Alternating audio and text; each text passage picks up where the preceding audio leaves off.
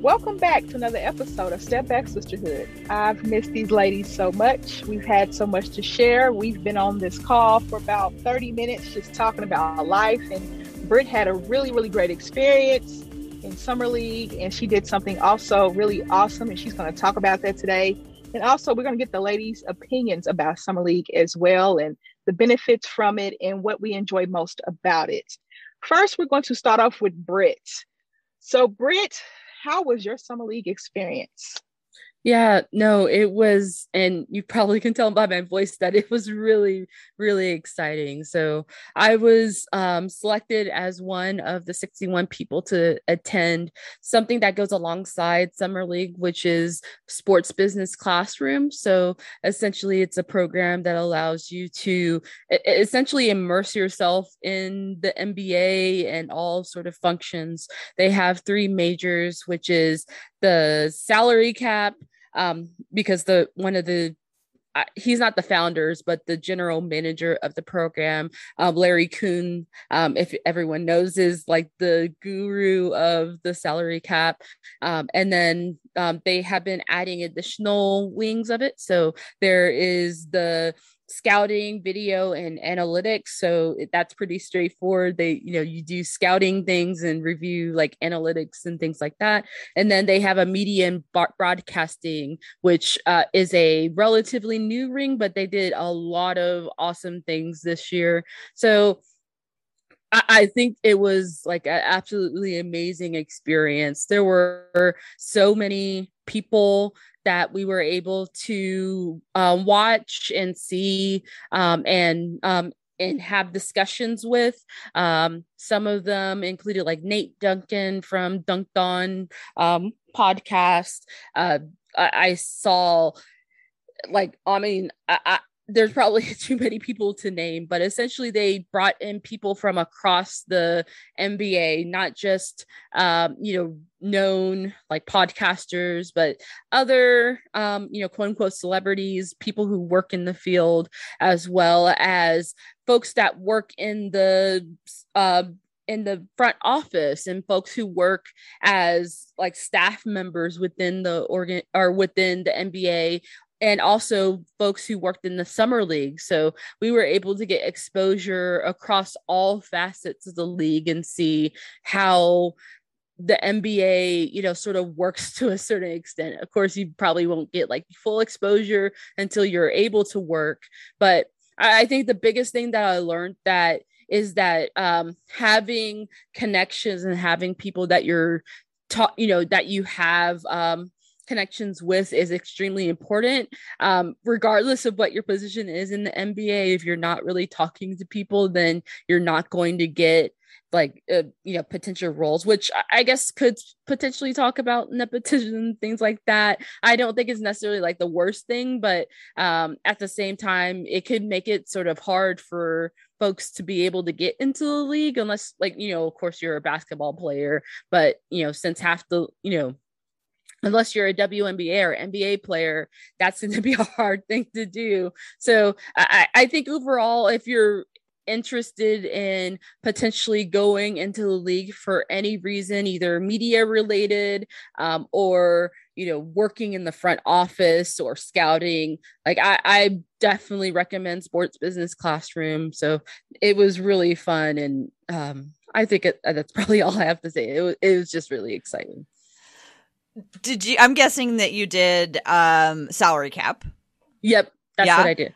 Was there anything? Was there any way that it like um enhanced your like what's something that you learned or that you appreciated more or that like you picked up about the salary cap that maybe you didn't understand before that you think is cool or something else that you have decided you want to explore further because of what you learned mm-hmm. so i think the one thing I sort of learned is that I did have a good understanding of the salary cap, even compared to folks in the class. Um, there was a lot of nuances that I did not have as much handle on. And I think the one thing that I did learn is that it, it seems as though there aren't a lot of people in the NBA that truly know about the CBA um, because um, I, I, think they explained it as it was an organic document that sort of grew over the years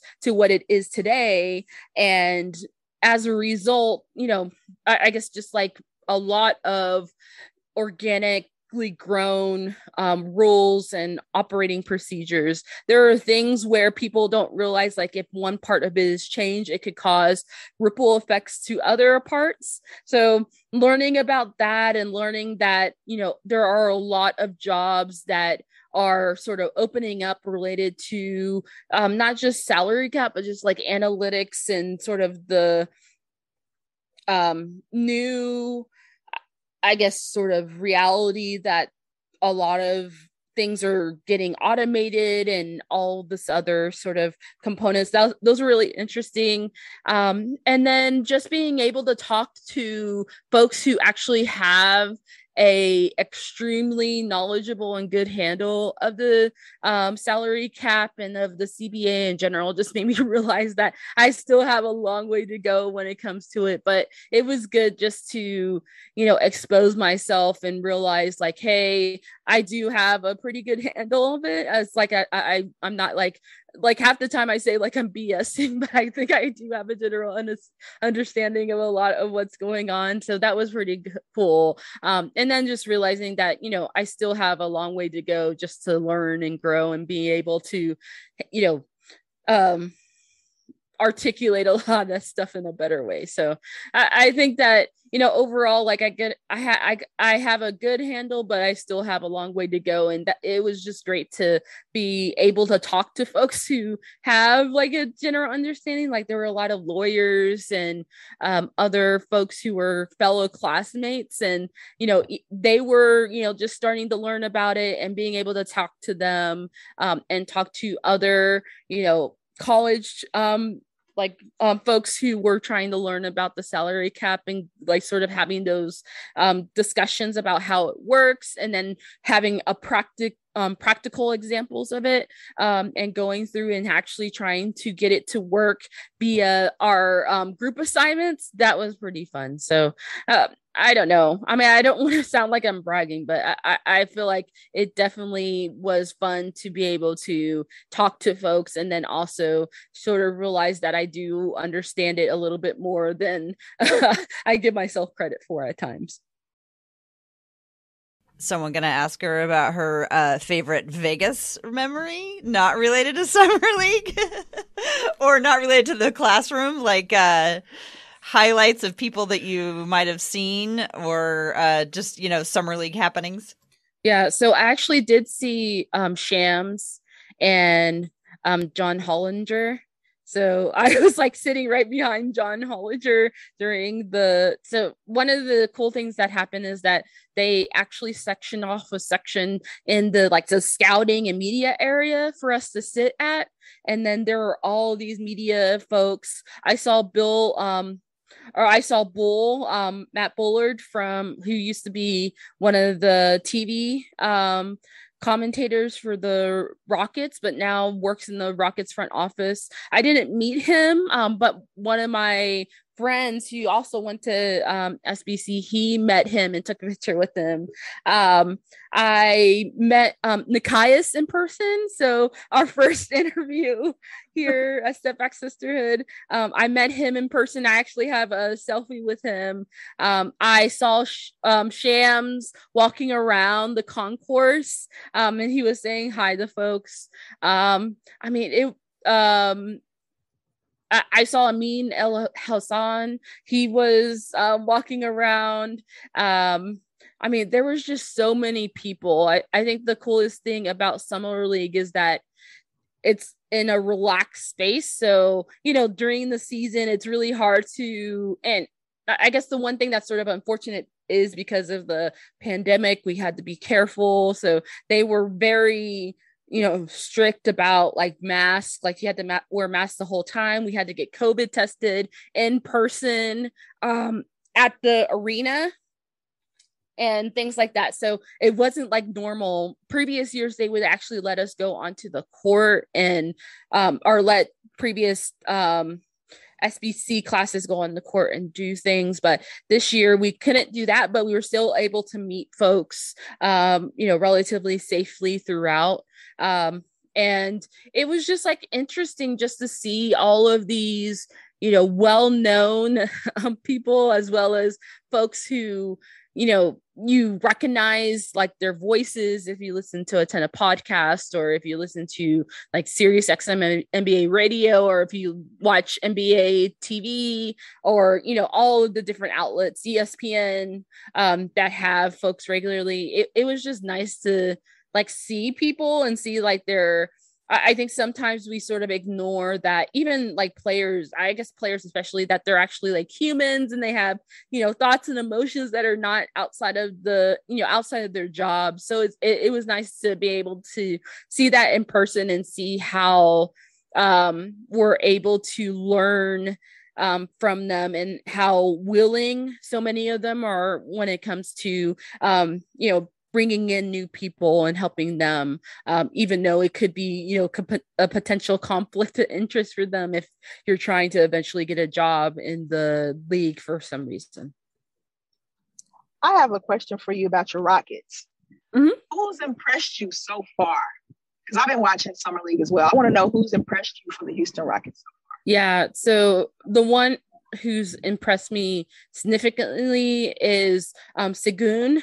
So he's the center that they um, moved up for um, during this year's draft. He looks awesome. I, I don't know, like his footwork has been super, like just like very good. He's hit multiple threes already. Um, I mean, I don't know if he'll be able to do that during the, um, you know, when he's playing against, um, act, you know, centers in the NBA during the regular season, but he did like one that was from like the NBA. So if you um all have seen the games, they have like the NBA logo on one side of the court. He was like halfway on the NBA logo, um, past the three point line, and he hit a three from there. Um, he just looks really good, and I'm happy that the Rockets moved up. It sounds like from a lot of the analysts that I've been able to listen to like they're very like everyone is like super thrilled with him. So that's probably my biggest person. I think like jalen green until he had the hammy issue he's been looking pretty good as well. Um i mean he still has things to learn but it's been fun watching all of the young rockets that they brought in sort of um I guess developed so far in the relatively short amount of time that they've been in a Rockets uniform. I don't know, Amber, did you have anyone in particular from the Rockets that you um, were in- interested in, or someone from OKC even? You know, OKC has been, I've watched two of their summer league games. I've been able to watch two of them. Giddey is out with the ankle. Tre Mann is is gone for personal reasons. I love this pick. I love him because he's a Villanova guy. Um, Robinson Earl, Jeremiah Robinson Earl. I love him. I love him. I loved him in college. I did a draft piece on him two years ago. I believe, wait a minute, this is 2021. So they played 20, you know, it's just been so much since the pandemic. But anyway, I did a draft profile on him because he thought about leaving, but then he came back. A lot of players thought about leaving and coming back, but I have really been impressed with him. I love his energy as a big guy. You know, Jay Wright, he's a great coach. He gets his players prepared for the NBA very, very well. I love him. And also Wiggins. I like uh, Aaron Wiggins a lot. He's shown me a lot as well. The two games that I've watched, I haven't been able to watch Giddey play. Um, haven't been able to watch Tre Mann play, which is you know it sucks, but I've been impressed with those those players for OKC. Janelle, those young players for the Warriors look kind of good. What what are you thinking? Well, I, I think that I, I really like Moody. I like Moody you know, I think he was still at 14. And I really believe that he is ready to to play right now for them. Of course, you know, we want people to to be ready now. And I think Moody is closer to it than Kuminga. Now, Kuminga has been impressive uh, from what I've seen of him. I'm not that high on him as I am Moody, though. I mean, he, of course, Kuminga had some impressive highlights, but I really believe in the long run, Moody will be the one that makes more of an impact as a rookie next season than Kuminga. I, I think uh, Moody's game is more polished. Uh, you know, more willing defender, and that's that's what I'm looking at right now. Tara, how do you feel about your summer league team? It Michael Beasley and who else is on the summer league team for Portland? Michael Beasley and who else? I am I shaking my head because it's yeah. ridiculous. Um, okay. Okay. Eight year veteran Kenneth Faried, who I love, okay. perfectly great person. Eight year veteran Kenneth okay. Faried, eleven year veteran Michael Beasley, and five year veteran Emmanuel Mudiay. We're starting in summer league for the Blazers. So here's what I think happened. I think somebody told Neil Olshey, build me a championship roster. And so he went and tried to like build the best summer league championship roster. And they even fell short. They didn't even make it to the championship. It was like, what? It, uh. so they had 24 years of experience between those three starters at summer league and they went two and two. So I don't know. I have a lot of feelings, as you can tell. I heard, I heard the frustration in your voice. like you know, Brent, Brent Janelle, Brent Janelle and I are all excited about our summer league, you know, teams or our potential, and you're just like, you know what, Portland, how did you blunder this so bad? I, it's just so like we're roster, doing. I just shook my head. So it's it's just so we're doing favors for agents I mean, that's like, and uh, and that's not what summer league is really all about. I mean, it's eight eight year and five year veterans. The summer league is all about these rookies and trying to get them acclimated to the NBA. Yes, trying to, trying to see uh, where they where they match up as far in uh, terms of pace, in terms of physicality, to try to get uh, the legs underneath them for training camp. What is Olshey do? What what is he doing? I don't know. And I I mean I was I was, you know, to put a positive spin on it, perhaps these guys were able to impart some veteran wisdom on the young players. Perhaps. But it's just like you're right. It's summer league is for the young players to give them their first experience. But who they're gonna part um wisdom to when most of that roster is, you know, yeah, they never vet. Yeah. Who, are they talking to, you know? Well, that's the thing is that I was actually listening to um Sirius XM NBA radio and they were talking about that. So Amin as well as Jason Jackson. Um, they were talking about how the NBA has sort of changed when it comes to the summer league. Previously, it would be like, you know, folks who were trying to get onto teams and finding new opportunities. But now it seems as though a lot of the rosters are already set by the time summer league starts. So you know it's usually just like these vets who are trying to get like the vet minimum somewhere are you know really the only ones who really have opportunity. And i think in the case of the trailblazers their cap situation is absolutely horrendous and they're essentially just using the summer league to hope you know try out a few folks who could you know take vet men's. They may not even have the opportunity to you know bring in some younger folks. So that's the one thing that's sort of like changed which i think is unfortunate because it'd be nice to be able to see like these international players or you know players who are from the us who you know are not having the opportunity to be able to catch on to a team like before. But it, it's hard I, I suppose like I, I can't imagine the changes compared to just even a few years ago uh, I feel like that's really nice of those guys to say that it's changed because it really it's the Portland roster that changed. I didn't see a lot. I mean, occasionally, I in years past at summer league, you might see you know one guy who's like, oh, I forgot about him. He hasn't been in the league for a while. This is cool, but like Portland loaded up on experienced players. Like I wanted to see tons of CJ Elleby, tons of Greg Brown, tons of um what I can't remember the last guy's name. Trent Watford. I can't remember his name exactly. Um, but it and I thought like they would all start all the time, but no, these other guys were in the starting lineup, and I just uh, and they weren't great, and like the basketball just wasn't great. I was like, I don't even know what I'm watching here, and you know, it's this is the first time we've had a new coaching staff and so roy rogers was the coach at summer league and so like there i think uh somebody brought it up earlier that like these guys are all just like getting to know they like showed up and it's like here we go we're all gonna play together. So there's like you know no chance to like build up chemistry or whatever. But i don't know for the trailblazers i was just disappointed that that was how they chose to build their roster with that being said, ladies, I have a question for the group. If you do you guys before I ask the question, do you guys like how Summer League is currently constructed, or would you like to see some changes made to the way they do Summer League?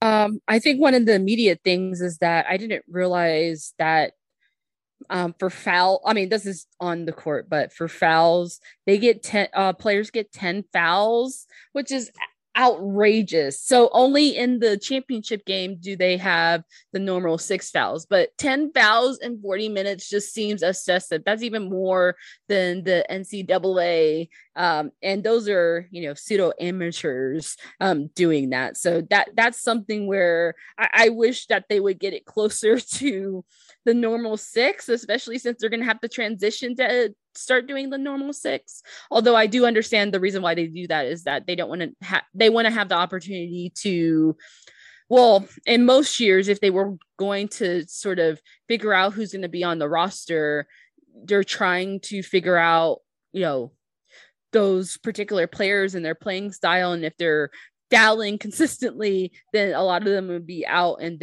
they wouldn't be able to get fully scouted. But I think that's a little bit ridiculous with um 10 fouls. Um, one thing that, that was different about this year was that, like in years past, it was more of a like tournament after everybody played their initial games. Then there was like a playoff, and this year it's just everybody plays four games, the two with the best record, and then whoever makes it through the tiebreaker, they get to play for the championship, and everybody just plays like one extra game. And I don't know if they just changed that for um, you know, this year or not. I think that was probably a pretty good change because in the years past, like often like the big you know important rookies that everybody really wanted to watch they'll only play in the first like two or three games just to preserve them and make sure that they don't get hurt so i think this change um you know doesn't drag out like a you know a playoff when you know the star rookies aren't even playing anymore because they're being rested and preserved from injury. I thought um so i'm curious to see how how players like that. What about you amber? I like summer league. I like it. And you know what else i like about it? I like that it's being broadcasted so that you know casual fans can actually see these players play for me, I get hooked on a player, right? So this summer league is Davion Mitchell. He's been awesome in summer league for Sacramento Kings. Me too. I love him. He because he played in the California. They had the California version where they had four teams, and then now he's playing in the the Vegas summer league because he used to be in Orlando. If you guys don't remember, for our listeners don't remember, it used to be in Orlando, and now it's in Vegas. They would have two different ones they have Orlando and Vegas, I believe, and then now they do like a California one where it's four teams. Then they all, all then all the teams go to Vegas. But I've really enjoyed Davion Mitchell. I like to get hooked on a player and watch him. I loved him at Baylor. I just love that Baylor team so much. So I got hooked on him. And of course, I watch the OKC Thunder play when I can. Another player that I've been really, really interested to watch play is Cade Cunningham. Cade Cunningham number one overall pick. I know this sounds like a cliche pick to pick, but to watch him and his development because I was watching him in high school. I watched YouTube of him in high school. Of course, he played in the Big 12, played at Oklahoma State. I got to watch a lot of his games at Oklahoma State. And then he's playing, and now he's number one pick, and he's playing for the Detroit Pistons. So I've really enjoyed his growth as a player and me just watching him grow as a player and him knocking down shots consistently and getting his teammates involved. I enjoyed that part of his game. Now he's got more things to learn, of course, but as number one overall pick, I think he's handled the pressure fairly well. In this summer league, it's just fun because you get to see first year guys, second year guys, and then you know G League guys that are trying to make a roster. And like you guys said before, a lot of these rosters are set, but some of them aren't. And some of these guys are going to have an opportunity to get two way contracts and things like that. Mac McClung, the Lakers signed him, which was very interesting because I think the Lakers probably have one or two spots left. If I'm thinking correctly, I think they might have one or two spots left from yeah. everybody they've signed. Or they're just going to sign a ton of vet men. So I, that's just the Lakers' destiny yeah. for this season. I, I, I think so too. I think so too. So the, the things that you guys talked about, the 10 fouls, I never understood that. They on one broadcast, they named every player that is fouled out of summer league. It hasn't been that many, but 10 fouls is a little excessive. You need to learn how to play defense in NBA, just point blank, period. And also, I like the tournament style as well that you talked about, Tara. I love the tournament style that they did. And I don't I don't know if this is a COVID thing or what, you know, because a condensed schedule and then you're ready to start training camp. I'm not quite sure what it is, but I hope they go back to that tournament style. But I've enjoyed Summer League. I always do. And I try to catch as many games as I can. Um, Scottie Barnes is another player that I've enjoyed watching as well for the Toronto Raptors. I think he was a great pick. I wanted OKC to get him at six, but Toronto took him at four. But Janelle, what do you think about Summer League thus far? I think Summer League is great, and I, I like how it has evolved into an event. It's not only what happens on the court as far as these these young guys it's almost like a convention you know like an nba convention with you know media you know and like those those business classes that Britt was taking. But on the court like i said it, it is a great opportunity for these rookies to get a feeling of what the, what it's going to be like in in their first 82 games in the league. And um as far as the tournament style, I wish they would go back to it because the tournament style well is like you know the experience of a pressure, you know, more of a pressure atmosphere on the NBA level. That's how I look at it, and that'll be really beneficial. And I hope they bring it back next year. And as far as um, rookies, that has impressed me, and you know, otherwise, you know, Scottie Barnes is one of them, and of course uh, Moses Moody for my Warriors, and also the Hornets rookies are are pretty interesting to watch. You know, Jones and a Bouknight, um, they're going to be fun for Charlotte, and also there are talks about LiAngelo Ball getting a um, a G League tryout for the Greensboro Swarm. So, you know, it's just it's it's a good way to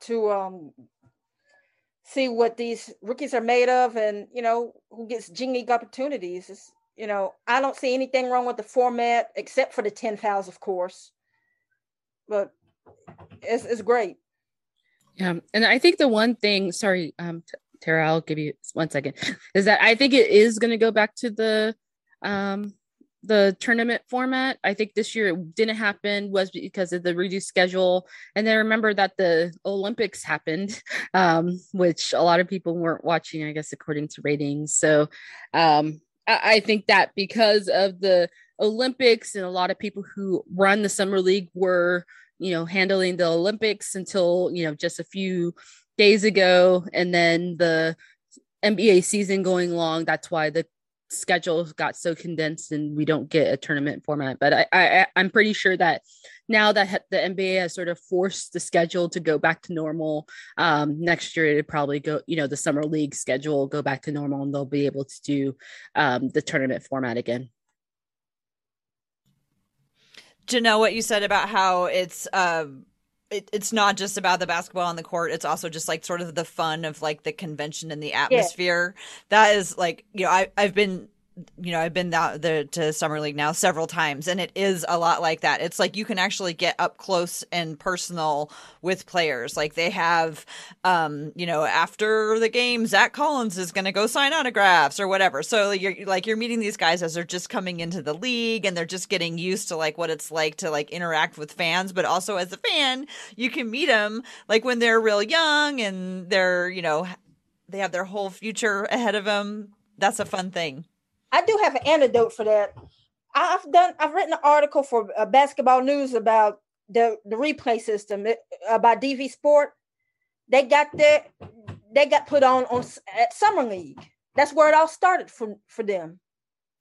Yeah, they try stuff out. They try new rules out at summer league. That when they yeah. tried the coaches challenge out at summer league, I remember like being like on day one of summer league the year that they were trying to figure that out, and it's really fascinating to watch them trying to work it all out because they're like, okay, we're going to implement this.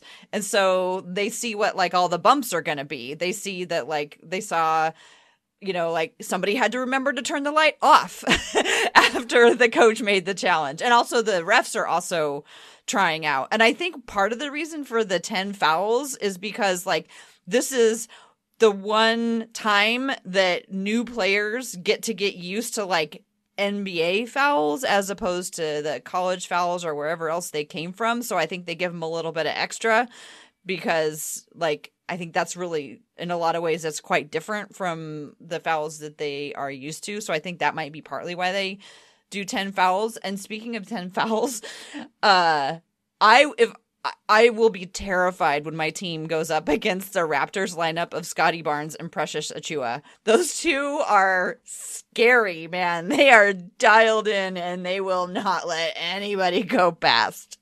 And they used a lot of their fouls.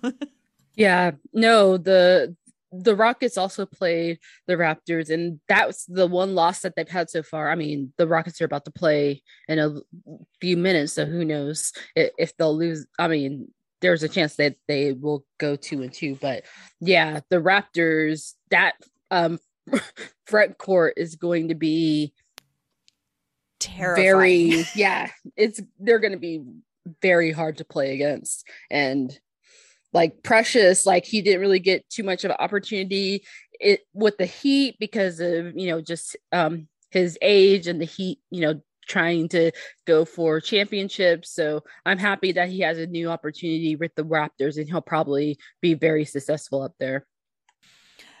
And I imagine for players that, you know, weren't high draft picks, uh, it's fun for them to like get a little bit of the spotlight. And, you know, it's possible that they may get a little bit more notice than, you know, they were like, like, like LiAngelo Ball, like we brought him up earlier. Um, he was like if you if anybody watched any of the summer league games he was a total fan favorite. Uh you know uh, charlotte just loved it anytime LiAngelo was in and they were cheering him on. And like that kind of happens every year. There's always like some player or two or three that become fan favorites and everybody goes to the gym to watch like Bol Bol. like he's been that way this year and he was that way last year. I i think or the last time they had um was he at the per- the pre okay think about this. I think about this a lot. The 20 the the 2019-20 summer league you know the summer league of the season that began the season that got shut down due to covid that summer league game began with an earthquake and everything went downhill from there. Do you remember that that they had the earthquake on opening night? Yeah when zion yeah. um his that game. I remember that. I that it does seem like that was the start of a very rough season. Um, I think about that all the time. yeah, because it was that, and then the China situation with Morey, and then you know um, Stern passing away, and then Kobe passing away, and then COVID, and then the bubble. It was yeah. rough. It was a rough season. Yeah, and hopefully we may or may not be on the other side of it, but with how some folks are sort of treating the current situation. Um, Did everybody yeah. at the arena have to take COVID tests or just the people participating in the um in the classroom?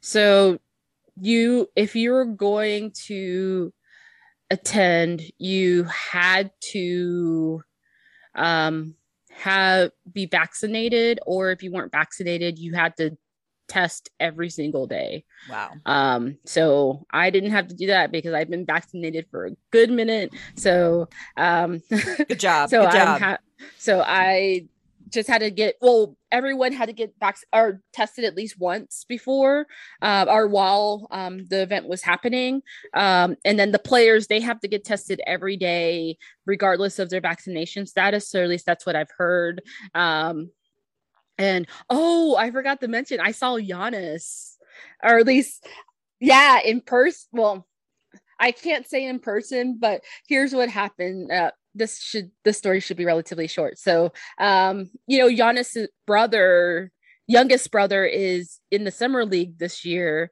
So, um, I guess Giannis is doing a documentary, and I was walking to um, into the um, COVID testing area, and I guess Giannis was getting his tests completed, or he was just, um, you know, he was walking out into like there's this back area where like the stars and players they go through. So I was walking towards that area and him and like this film crew because I think they're doing some sort of I don't know what they're doing, but they're filming him for something. They were walking away and I, I wasn't really like looking. And then the person that I was with, um, one of the interns for um the sports business classroom said, Hey, that's Giannis as we were passing by. And I was like, What what happened? I didn't like actually see him, but I was like maybe like not even five feet away from him, like social distanced amount away from him as they were walking through. So yeah, so I sort of saw Giannis as he was passing by, and then everyone was like, "Oh, did you see Giannis?" So like stuff like that was happening all the time. I don't know if you saw the um video of the kid who got like the selfie with LeBron and he was like super excited. Like I, I think with summer league, even with you know the COVID pre- precautions, being like so close to the players in a relaxed atmosphere is very nice. And then for many folks this is the first time they've been able to go to a game in person in like you know a couple of years at this point so um it i think there was like a um that type of excitement and then in general a lot of the um NBA, they haven't been able to be face to face with each other for, you know, essentially since before the bubble. So this was like a reunion for a lot of them. But yeah, that was my Giannis experience. That's really cool. Were you in any games when like like when LeBron or anybody was there? Um so um Ja, he was at one of the games, not sitting anywhere near me, but he was there. Um I think the players like the more bigger uh celebrity players, they were there um more towards the weekend and that was when i was wrap- wrapping up my sports business stuff so i wasn't able to see them but during the week there were quite a few players and i know um, a lot of the um, like the younger but older players um, like um, duncan robinson from the heat and bam from the heat um, they were attending um, to be like mentors for the younger players. So I think that's nice that um, they were doing that. And then also from the Rockets, um, there was like reports. Of course, I wasn't able to see all of it, but most of the team was at summer league. So I thought it was nice that you know there were a lot of teams that were bringing in their players, you know, current players who have roster spots to support and mentor the younger players um, at Summer League this year one of my summer league highlights was um, I saw former Trailblazer Jerome Kersey, and I was like super embarrassed and shy, but I was like, it's Jerome Kersey. I have to go say hi to him. So I like got all my courage up and I went to say hi to him and I shook his hand and I said, you know, thank you. You've always been one of my favorite Blazer and blah, blah, blah, blah, blah.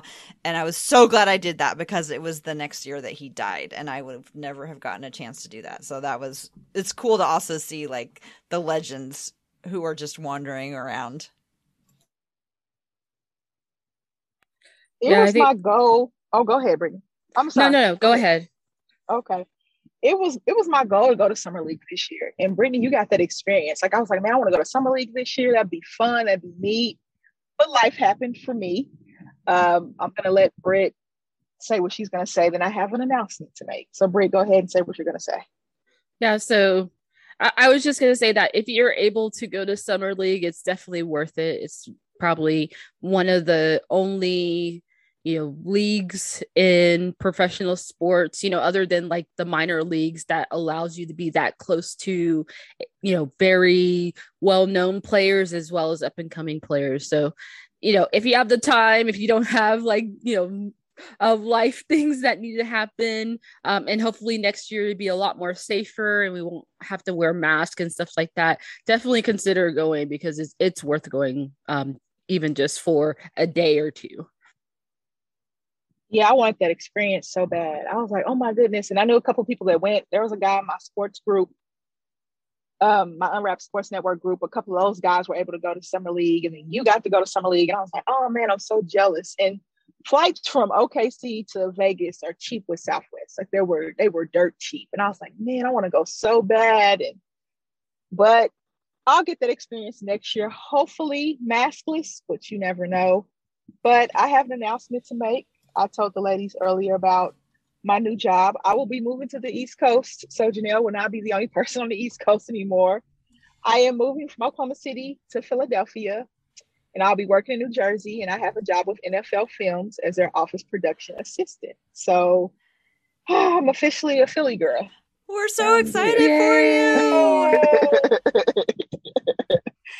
Thank you, sisters. Thank you. So I'm a Cowboys fan and an OKC fan moving to Philadelphia. We're going to see how this works out. But we're just going to see. We're, we're going to just, you know, I'll go to some 76ers games, of course, and I'll probably go to some Eagles games. Jalen Hurts is their starting quarterback, hopefully. And he went to the University of Oklahoma for his last year of college football. So I cheer him on. I'm super excited about the opportunity to work for NFL Films and be on the East Coast. I am tired of the Midwest Southern living. I want to see something different. So here I am, taking a leap of faith and chasing after my dream. So Oh, that is so cool. And I mean, you confessed to us one time that football is really your favorite, and we forgave you for that, and we love you still. Uh, so just to know that you are getting this opportunity is just, oh, I'm so excited for you, and I cannot wait to hear about it. Yeah, it's going to be fun. It's going to be a, a, fun transition, but I've talked to the hiring managers and they say, we're going to transition you. It's going to be pretty simple, pretty easy uh, we trust you and things like that. So someone took a chance on me and I am going to take advantage of this opportunity. Trust me. Lots of amazing things going on with Step Back Sisters. Uh, you know, Britt, you had just had this amazing experience, and Janelle, I know that you were working on some big pieces that you've been writing. Yes, yes. Uh, I, I recently got an opportunity to write a feature for ESPN's Undefeated. Uh, this piece is, is due on the 25th of this month, and it is essentially about uh, North Carolina Central's uh, bas- men's basketball head coach, LeVelle Moton. He is going to uh, be involved in this project called the Cottages of Idlewild, and he grew up in the Idlewild community in Southeast Raleigh, and he had an opportunity to um, bring back affordable housing to the area, and that area has long since been gentrified, and it's a historical area. It is one of, I think, three neighborhoods in Raleigh that the first that had African American homeowners. But it's it's a real cool story. I can't wait to share it. We're excited to, share it. I mean, you know, read it, I'm super excited for all you ladies. Tara, we know that it's been rough for you, the transition for the Blazers. I have a question for you, Tara, because I haven't been able to, you know, talk to you ladies in a while. Do you think Dame is going to stay? That is a true question I have for you. Do you think Dame is going to stay? I do. I I think he's going to stay at least for now. Uh, it would be completely different from everything that he's ever said and done as long as he's been around for him to just bail. Um, he has a really established himself in Portland. He said over and over again he wants to do it in Portland. He wants to do it for Portland, and I don't think he's like feel. I don't feel like he's tried everything. I think he's got a lot more.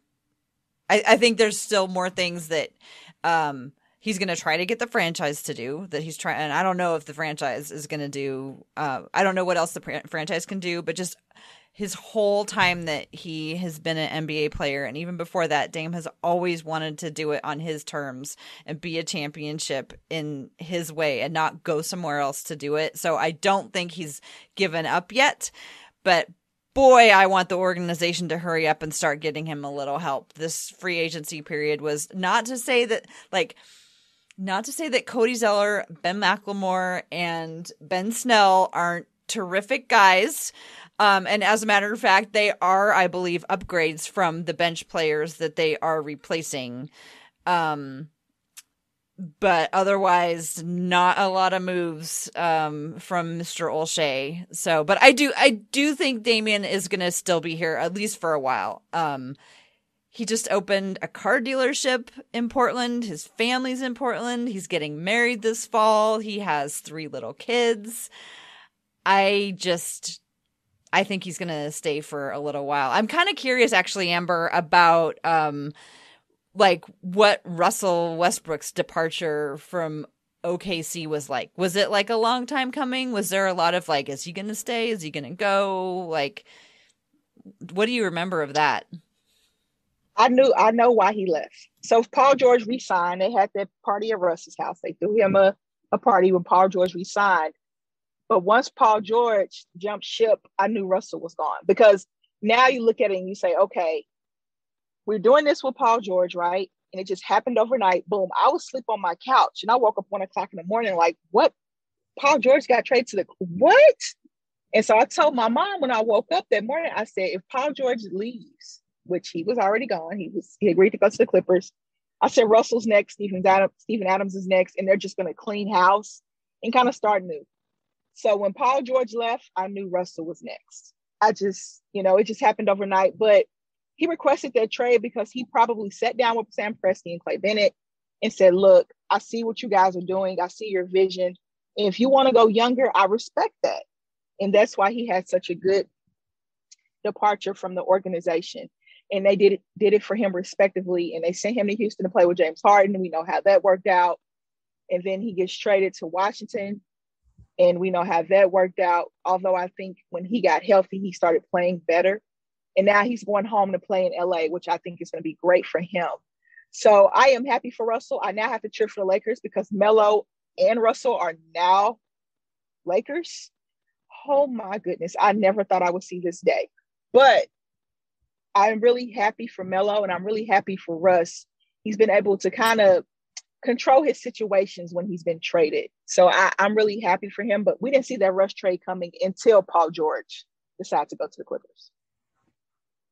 Yeah, I've been trying to like parse through. Everybody else is tired of hearing this because I talk about. I like stop people on the street to talk about this, but I've been trying to parse oh. through like all of the, um, you know, the sources that were saying this about Dame and this about Dame, and like I the the way that it makes sense in my head, and this I have no knowledge of the actual situation, but the way it makes sense in my head is that Damian himself would probably not come out in public and tell anybody that he needed traded.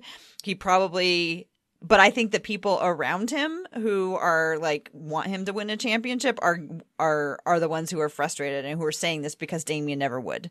Like it makes sense to me that the people who are, you know, Damian Lillard's closest, you know, associates and, you know, friends that they're probably like they're probably more likely to be the ones who are saying, "Yeah, Damian, something's got to change. Like they got, they need to do something for you." And I, I just don't think it at this point is something. That's why I think it's all coming through sources. I think, I think the people around Damian are the ones that are more frustrated. Damian might be frustrated, but just like everything that he's said and all the way that he's acted the entire time that he's been there, it's been so. I want to do it my way. So I think it's the people around him that are getting frustrated and trying to like speak up and agitate for change on his behalf. But that's I, again, I have no knowledge of that. That's just me guessing.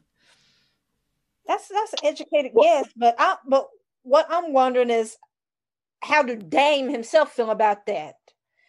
Uh, he's not maybe he's pushing back behind the scenes and then telling them to shut up or whatever, but I've been curious on how how he feels about people speaking up for his behalf. I mean, Dame seems like a, a proud dude, you know.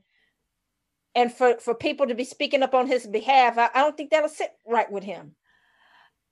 I I think that they're not directly speaking on his behalf, but like to me, if I was like a high level Olympic bound NBA player having dinner with my friends, and for a leak to occur of the conversations that we were having that night, mm-hmm.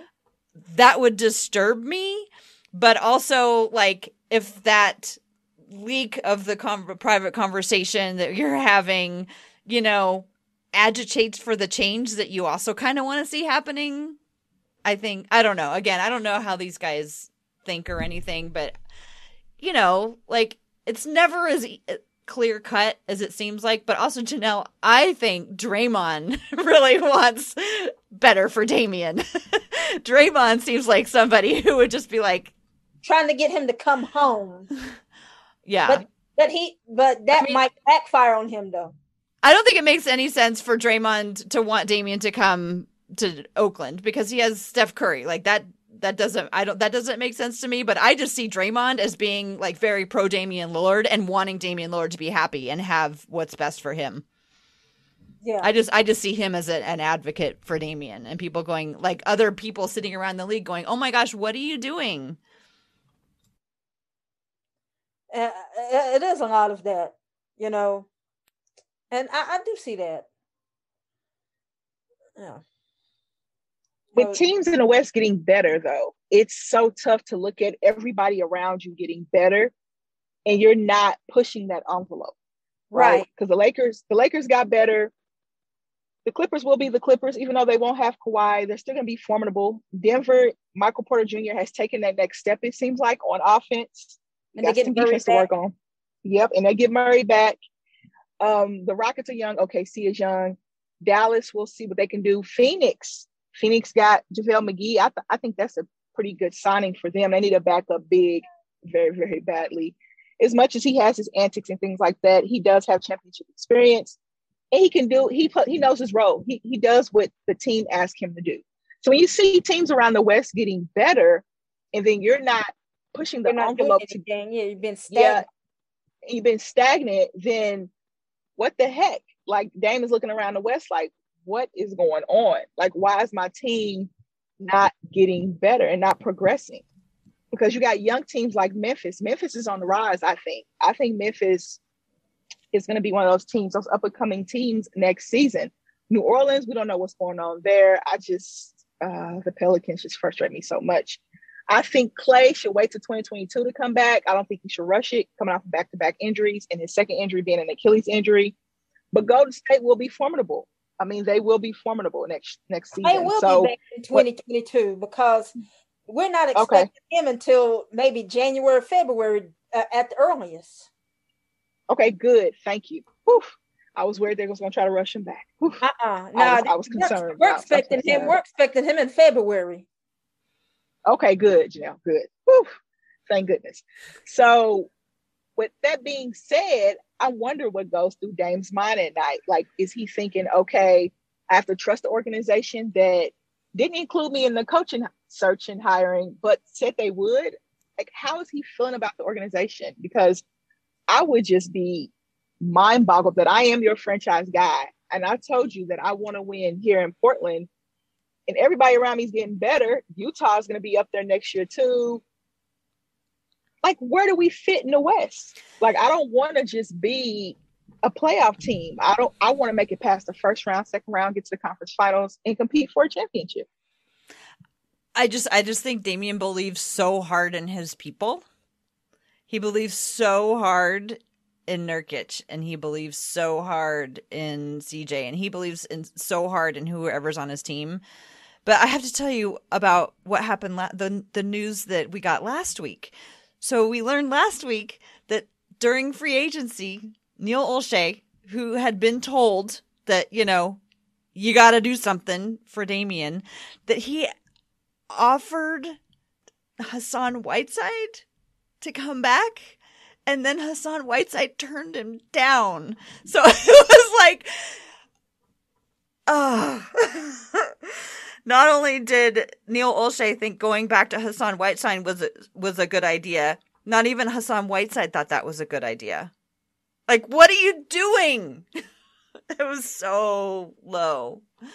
That, that was rough. that was rough. He signed with Utah, if I'm thinking correctly, because OKC got Favors. So yeah, he signed with Utah.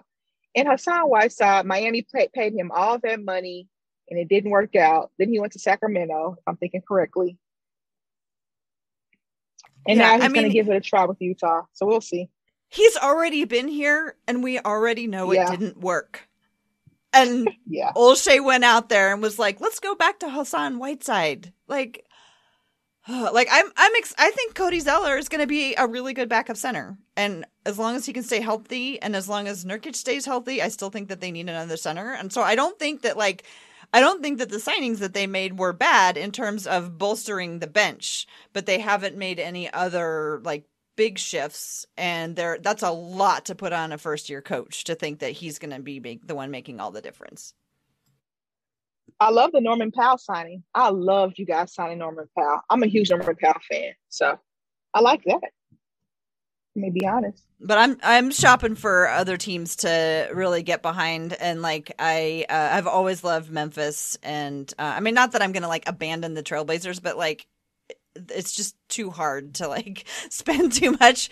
So I'm like, I like these young building teams. So Brett, I'll probably have questions about Houston because I think they've done a lot of, um, you know, they they they at least decided what they were gonna do. They were like, well, James Harden helped them, but then like they didn't act like it was anything else. They are they just like went for it. So I'm going to be watching them and I think OKC has a lot of exciting potential. So I'm excited to watch some of the other teams, the younger teams. Yeah, I mean, I think at this point, I don't want to be pessimistic um, for your sake, Tara, when it comes to the um, Portland, but I, I think at some point the the band-aid's gonna have to rip there as well. Like I, I don't think you know, this time last year, I was pretty optimistic that Harden would remain a Rocket, and that sort of didn't happen. I think at some point, especially with the way the NBA is right now, it's just difficult and rough for players to want to stay in the same environments. I mean, Harden is doing his um, James Harden classic, his basketball game in Houston um in I think like either next this week or next week like in the next couple of weeks. Um so he still and he still has his restaurant out here at least i i think it hasn't closed. Um and you know people still like him out here. So i think even though like players don't want to necessarily move on and go to other places especially if they've been there or at least you know got their star or became a superstar in a particular area. Um, at some point if they're not winning or close to getting a championship because of the pressures surrounding that a lot of them tend to go. I, I think you know maybe exception is Giannis but I, I honestly think Giannis got a lot of luck this season and now he's going to be able to stay in Milwaukee as long as he really wants to. But I, I think for everyone else the other you know major stars for all the other teams it's either consolidation or um you know be you know completely beat down with trade rumors and stuff like that. So i don't know. I mean maybe you know it'd be um you know dame will you know buck that tra- trend so to speak and try to find you know some way to work it out with Olshey and with Billups and with the team that's constructed right now but it, it it's not i'm not as optimistic. And i 100% wouldn't blame him if he left and i think that's also the feeling of the fan base. The fan base would not blame him with they've left because the organization has not handled this. That yeah. That fit that fit with Billups is what I'm looking at. Um, you know, Olshey. I mean, with the front office, a lot of people are looking at that, but I'm looking at the fit with Dame and uh, Billups on the court because if I'm not mistaken, I heard Billups say that um, the left's emphasis will be on th- you know threes and uh, talking about ball movement or or something like that. I like to see how Dame adjusts his game with that, if if he's willing to do that. Yeah, I mean, I think overall, when it comes to sometimes like it's worth having that transition. Um, I'm not necessarily like hoping for that for the Trailblazers because I think that it's going to be really painful, and I emphasize or um, I am um, very familiar with that feeling, but sometimes it's just it's it's hard. Like it, only one team out of 30 can win but a lot of people you know think that every single major superstar should win a championship because now we've had this you know constant um you know big 3 or big whatever sort of landscape in the league. Um and you know it doesn't help when when you have Melo and um Westbrook going to um, LA. Um, I mean, we still have the situation with the Nets. It, I, and you know Lowry, although he's probably in the back end of his career, going to the Heat, like having all these major, well-known names going to these destination markets, um, probably doesn't help too much. And yeah, I mean, if you get lucky, like I sort of feel like um Giannis was, which is probably a hater, but I, I, honestly, I, I feel like a lot of it, like I don't blame him for like I, I think the Bucks, you know, definitely were the best team, but when half of the league because of what happened, you know, in the world, um, were injured, and you know the Suns just like completely broke down at the end. It just, you know, you get lucky occasionally, but other than that, it I don't know. I'm just sort of pessimistic about that. Sorry. Well, I appreciate everybody giving me the chance to talk about it because, like I said, like I talk about it all the time, and I know everyone's probably tired of hearing it. So I appreciate you guys giving me the space to talk about it. I wanted to hear your frustrations. I, I did because it's just I don't understand the rumors, you know, and you know, if it doesn't come from, you know, as we talked about before, Shams, Woj, you know, Chris Haynes, Mark Stein, then I really don't necessarily believe it, even if it has a verified check. When I saw that, I was like, what the heck? Dame hasn't said anything. Dame hasn't come out and said anything. So why should I believe it? But I know he's growing frustrated with the organization. I know he is deep down because I would too if I saw everybody around me getting better and my team hasn't done enough in my eyes to win a championship. So that window for a championship is not very big, especially with the way that teams are teaming up. I mean, excuse me, players are teaming up with other superstars. That championship window is not that big anymore. So you want to take advantage of it while you can. But I think he's going to have a pretty long career in the NBA because, you know, shooters typically have longer careers because, you know, when you can shoot, you can shoot. And I think he's been in the league, what, nine years, 10 years, nine years, something like that, Tara? Nine years. Nine years? Uh-huh. He could probably play for another, what, eight, probably? That's 17 years. And players are taking care of their bodies more and I appreciate that as well. But I want to get your opinion on that. And anytime any of you ladies have any frustrations about your teams, like I said before, this is a safe space. Let it all out. because I will have a lot of frustration with the Oklahoma City Thunder this season because they are young. So bear with me. Well, I'm I'm curious to see if you uh, end up switching or becoming more fond of the 76ers when you move over there. You know, I will watch, you know, I'll watch them. I'll probably go to a game occasionally. But OKC will always have a place in my heart. I, I just can't, you know, like the Spurs. The Spurs always have a place mm-hmm. in my heart. I just can't give that up. But I will cheer for the 76ers because I have to. I'm a Philly girl now. I have to. well, they just so, hired Damian Lillard's personal trainer, so maybe know, you'll become a Damian Lillard fan. maybe you'll get to cheer for him. I, I I'm a, I'm a huge Damian Lillard fan. I have two of his, three of his t-shirts actually. Yeah. So. And you probably have a, a, a bit of uh, extra frustration if you you know become attached to Philly because some Philly fans don't rock with Doc. So yeah, they don't. Yeah. I know. I have them in my sports group chat, and they're like, "What the heck is going on?" But I mean, I like Tyrese Maxey. I love Tyrese Maxey. I watched him in high school, of course, and then I watched him in college at Kentucky. They drafted Tyrese Maxey, and he's been putting on a show at Summer League. I know he's a second year guy. Um, he had flashes during last season, so I would really want to go watch him play in person because I'm a huge Tyrese Maxey fan. All right, ladies, is there anything else we want to discuss before we end the show today? Any closing thoughts? Oh, just congratulations on your new gig. I know that is well, very exciting.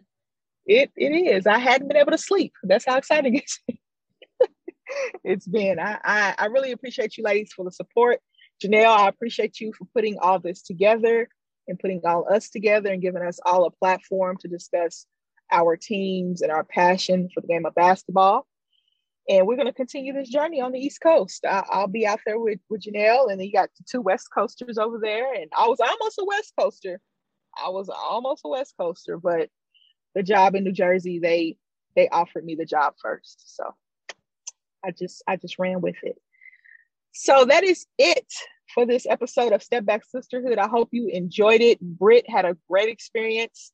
Tara was able to get that frustration off for her Portland Trailblazers. I'm looking forward to see what OKC does this season. And Janelle was able to talk about uh, Moses Moody. So we will see you guys probably with the week after next, maybe. Yeah. Probably. Yeah, the week after next. And thank you for listening.